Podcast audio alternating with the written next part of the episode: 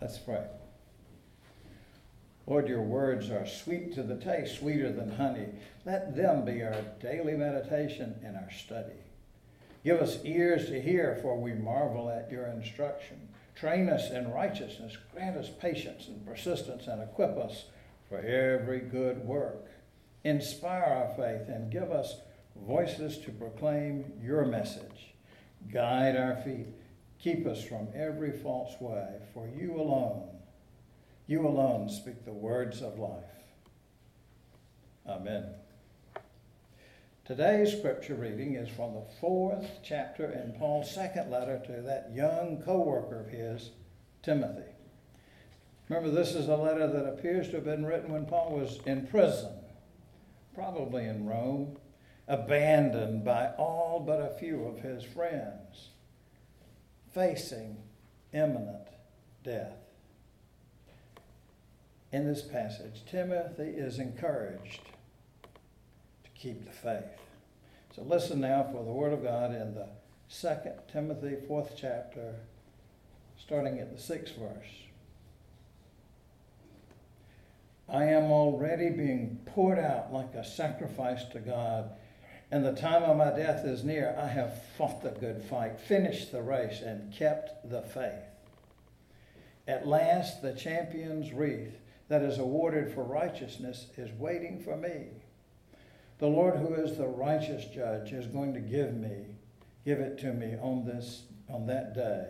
He's giving it not only to me, but also to all who have set their heart on waiting for his appearance. And we'll skip a few verses. In those verses, Paul has some real personal requests and specific things. Things like, you know, bring me my coat that I left in the other place. You know, winter's coming, right? And some greetings for others. And then he continues No one, no one took my side at my first court hearing. Everyone deserted me. I hope that God doesn't hold it against them. But the Lord stood by me and gave me strength so that the entire message would be preached through me and all the nations could hear it. I was also rescued from the lion's mouth. The Lord will rescue me from every evil action and will save me for his heavenly kingdom. To him be the glory forever and always. Amen. This is the word of the Lord. Thanks be to God. O Lord, may my words and may our thoughts be acceptable in your sight, our rock and our Redeemer. Amen. When we're in a crisis, a high threat, desperate situation, human beings tend to respond in one of two ways fight or flight. In reading of the troubles that Paul faced in life, I'm reminded of a scene in that old George Clooney movie that features so much good bluegrass music. Oh, brother, where art thou? You know, the movie starts with three men who are they're chained together and they escape from a prison work gang. And they happen upon a blind man who foretells their future. After all, this is loosely based on the Odyssey, you know. Well, Here's what the blind guy tells them You seek a great fortune, you three who are now in chains. You will find a fortune, but it is not the one you seek. But first, first you must travel a long, difficult road, a road fraught with peril. Mm-hmm. You shall see things wonderful to tell you shall see a cow on the roof of a cotton house. Ah, and oh, so many startlements. I cannot tell, I cannot tell you how long this road will be, but fear not the obstacles in your path, for fate has vouchsafed your reward. Though the road may wind, yea, your hearts grow weary, still shall you follow them even unto your salvation. Well, you have to see the movie. like Clooney's crew of escapees, Paul had traveled a long and difficult road, a road fraught with peril, things wonderful to tell, and oh, so many startlements, not to mention obstacles. And here in the verses we read from 2 Timothy chapter 4, Paul tells us his young colleague that he is near the end of his journey. He thinks he's about to be killed, and he is. But first, from the 12th chapter of 2 Corinthians, listen to Paul's own summary of the difficulties that he had had just part of his life's journey. I've been imprisoned. I've been beaten more times than I can count. I faced death many times. I received the 40 lashes minus one from the Jews five times. I was beaten with rods three times. I was stoned once. I was shipwrecked three times. I spent a day and a night in the open sea. I've been on many journeys. I faced dangers from rivers, robbers, my people, and Gentiles. I faced dangers in the city, in the desert, on the sea, and from false brothers and sisters. I faced three dangers. I faced these dangers with hard work and heavy labor, many sleepless nights, hunger and thirst, and often without food. And in the cold, without enough clothes. That was just a summary. There were born. And through all of that, Paul kept the faith. Now, the verses we read from 2 Timothy, they use two metaphors really to describe Paul's dedicated dis- discipline. One of them is military and the other is athletic. Well, I was thinking about it. You know, maybe these, maybe those images don't really speak to you. They don't to me. I can observe and admire the soldiers or the runners' discipline, but I can't really understand their discipline or purpose and persistence of effort in a first-hand, visceral, personal way. Because I'm not a soldier and I'm not a runner. My knee doctor says, don't do it. Don't even try to. Maybe those images don't really apply to your life either. Well, fair enough. So, what metaphors might you use?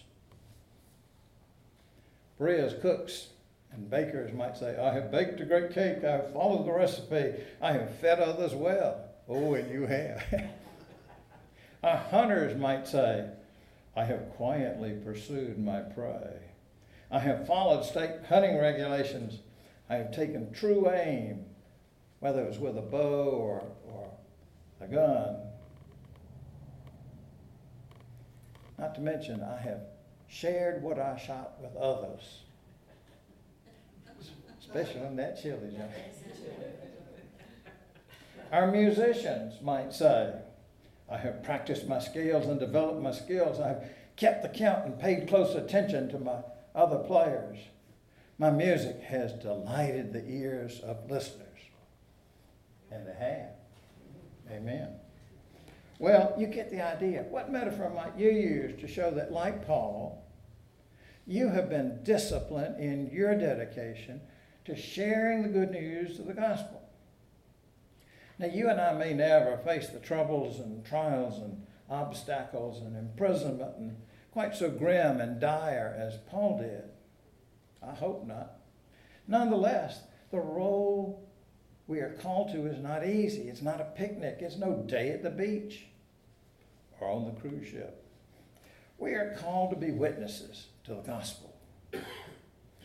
Have, have you ever imagined what you might have done if you had been in, say, Peter's place on the night that Jesus was crucified? When people came up asking, Aren't you a friend of this guy? Oh, no. Do you think you would have, like Peter, denied even knowing Jesus? Not me, that was some other guy. Looks like me. Denied him over and over and over to save yourself. What if you had been at the stoning of Stephen? Would you have testified to your faith as Stephen did? He gave quite a sermon as he was being stoned, really? Or would you have stood by quietly complicit, like Paul did? We like to think we would have done a heroic thing, the right thing. But would we? A friend of mine from college days was the he was the longtime pastor over at University Presbyterian in Chapel Hill, and now he serves the First Presbyterian Church of New York City. My friend Bob, he writes that our trials might not be in such dramatic settings as Peter and Stephen and Paul. Our trials, our opportunities to be a witness, he said, come up in everyday life. Bob writes, Who knows when or where, for the trials shift. They shift their setting from place to place. They appear in one moment in a dormitory room, the next in an office somewhere. Then in a classroom or a store, they pop up in conversations around the family dinner table, in interactions with sales clerks, with healthcare workers and teachers and counselors. The trials sometimes take the form of a casual conversation or debate about investments in a board meeting, or a question in a job interview, or a classroom quiz. The trial goes on, and we are called to be witnesses. In the end, the gospel and Paul's words to Timothy lies in the assurance that withstanding the trials of life, those who follow Christ are never, never alone but are accompanied by the one in whose presence they will find rescue and haven and hope. There are places, there are places in the world where it's a crime to be a Christian. Places where you can be locked up or even executed for being a Christian. And most of those places don't bother with what we think of as the legal niceties that we hold dear, you know, rules of evidence and fair play. But let's just assume, just assume you get a fair trial. Then the question is if, if being a follower or disciple of Jesus Christ were a crime and you were charged, if you were charged with a serious crime, would there be enough evidence to convict?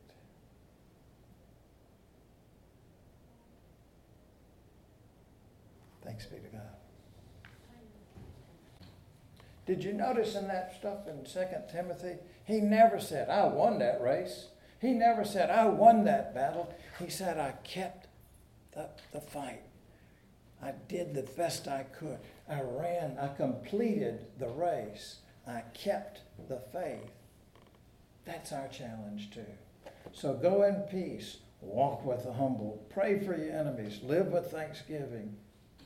May the strength of Almighty God surround you, the mercy of Jesus Christ attend you, and the peace of the Holy Spirit be yours this day and every day. Amen.